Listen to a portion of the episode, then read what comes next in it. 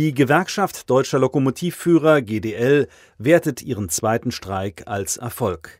Die Beschäftigten hätten, verglichen mit dem ersten Streik vor zwei Wochen, noch einmal kräftig nachgelegt. Insgesamt hätten sich mehr als 10.000 Mitarbeiterinnen und Mitarbeiter am Streik beteiligt. Nach Informationen der Deutschen Bahn legten knapp 8.500 Beschäftigte die Arbeit nieder. Etwa zwei Drittel von ihnen seien Lokführer. Bahnsprecher Achim Staus deutet diese Zahlen als Misserfolg der GDL. Die GDL-Spitze hat auch beim zweiten Streik ihr eigentliches Streikziel nicht erreicht, nämlich ihren Einflussbereich auszudehnen. In unserem Bereich Infrastruktur haben 60 Mitarbeiter gestreikt, 60 von 60.000. Und auch bei den Instandhaltungswerken lag die Streikbeteiligung im Promillbereich.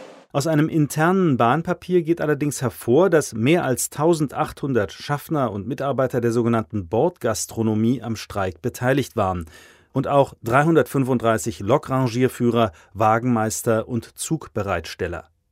Der GDL ist es also gelungen, einzelne andere Berufsgruppen neben den Streckenlokführern zu aktivieren.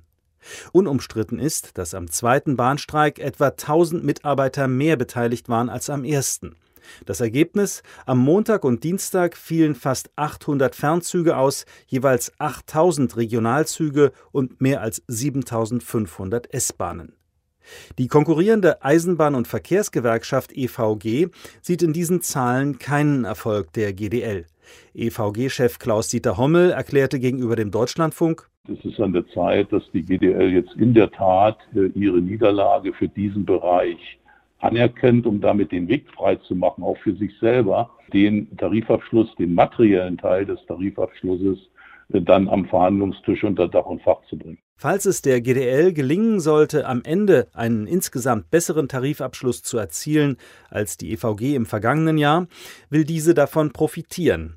EVG-Chef Hommel sagte, man würde dann von einem Sonderkündigungsrecht Gebrauch machen und ebenfalls Tarifverhandlungen mit der Deutschen Bahn beginnen.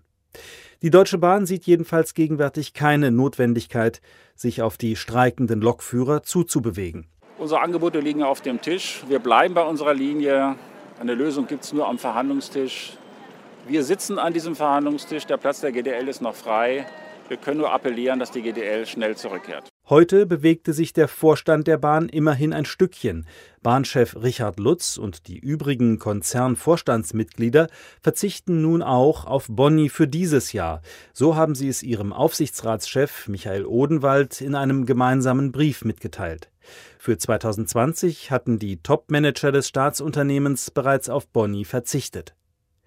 Dennoch erscheint eine Fortsetzung des Streiks der GDL momentan unausweichlich. GDL-Chef Klaus Weselski drohte heute mit weiteren Streiks, wenn die Bahn kein neues Angebot vorlegen sollte